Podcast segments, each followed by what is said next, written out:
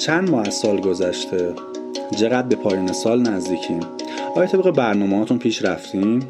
چه کارهایی رو انجام دادی؟ چقدر به هدفات نزدیک شدی؟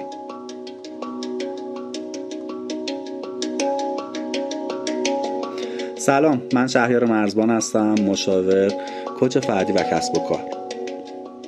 سالها فصلها ماها هفته ها و روزها میگذره. اگر می‌خوای برای هدفت کاری انجام بدی الان وقتشه. دقیقا همین الان. نه فردا نه صبح نه شنبه نه شروع ماه نه شروع سال. اینا همش بهونه است. زمان در حال گذره و هیچ وقتم زمان مناسب به دست نمیاد که تو سرت خلوت بشه و بلند شه بره سراغ هدفات برنامه هات و کارهایی که دوست داری. کارا و مسائل روزمره اونقدر زیاد و دائمی هستن که زمان مناسب توش پیدا نمیشه. پس لطفا اینو از ذهنت بیرون کن که زمان مناسب بلنشی بره آموزش ببینی یه چیزی رو یاد بگیری یه کاری راه بندازی. اگر چیزی برات مهمه همین الان براش برنامه ریزی کن و توی برنامت جاش بده. در ادامه می‌خوام 16 علت اصلی که چرا دنبال هدفاتون نمیرید رو بهتون بگم. این 16 علت رو من توی کتاب تقویم انگیزشی معجزه برنامه ریزی خودم بهش اشاره کردم.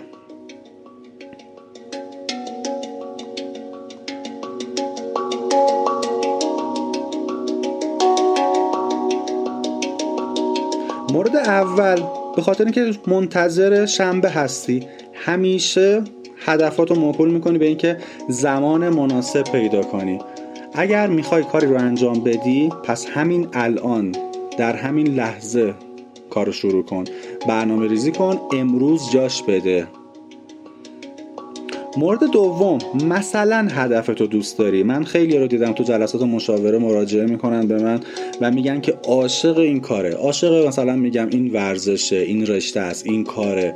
عاشق مطالعه عاشق کتاب نوشتن. ولی هیچ وقت وقتش نمیشه. نگاه کن دوستان رک باشین با خودتون. حرفای خوب و همه می‌زنن. در عمل معلوم میشه کی واقعا اونو دوست داره.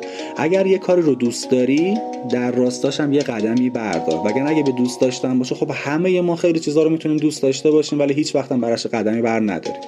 پس تاکید می‌کنم اگر کاری رو دوست داری این دوست داشتن با در حد فقط یه علاقه است یا نه خیلی برات مهمه. اگر برات مهمه پس اجرا شدنش هم بیا و تو برنامهت بذار. وگرنه اینکه بگی به یه کاری علاقه داری خیلی کارا هست که منم علاقه دارم ولی هیچ وقتم براش وقت نمی‌ذارم. چون تو اولویت هم نیست. ولی هدفمو نمی‌تونم دیگه اینجوری بهش فکر کنم. هدفم باید حتما بیشتر از براش وقت بذارم انرژی بذارم. بیشتر از چیزایی که فقط در حد علاقه هست بخوام بهشون برسم. برای هدفم باید بیشتر وقت بذارم. مورد سوم فکر می‌کنی وقت نداری؟ و این مورد رو من همیشه دارم.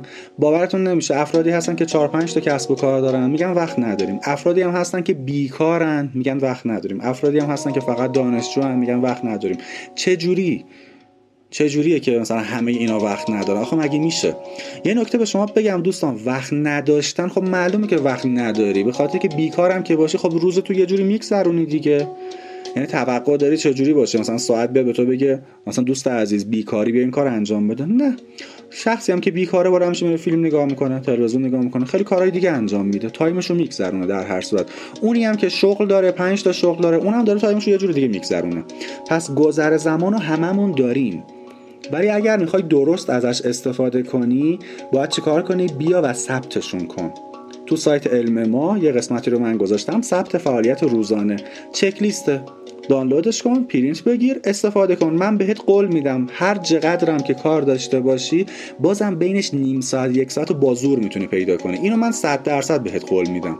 برای خیلی از افراد باورتون نمیشه. بیش از 16 ساعت زمان من براشون پیدا کردم. افرادی که کاملا بیکار بودن فکر می‌کردن سرشون شلوغه بعد دیدن نه. ولی افرادی که میگم شاغلم باشن سر کارم بودن شاغلن. برنامه توسعه فردی خودشون هم دارن باشگاهشون هم میرن ادامه تحصیلشون هم انجام میدن. خب می‌بینی؟ پس وقت رو به وجود اوورده یه سبک زندگی رو به وجود اوورده شروعش با چیه؟ با همین ثبت فعالیت. پس لطفا ثبت فعالیت رو انجام بدید.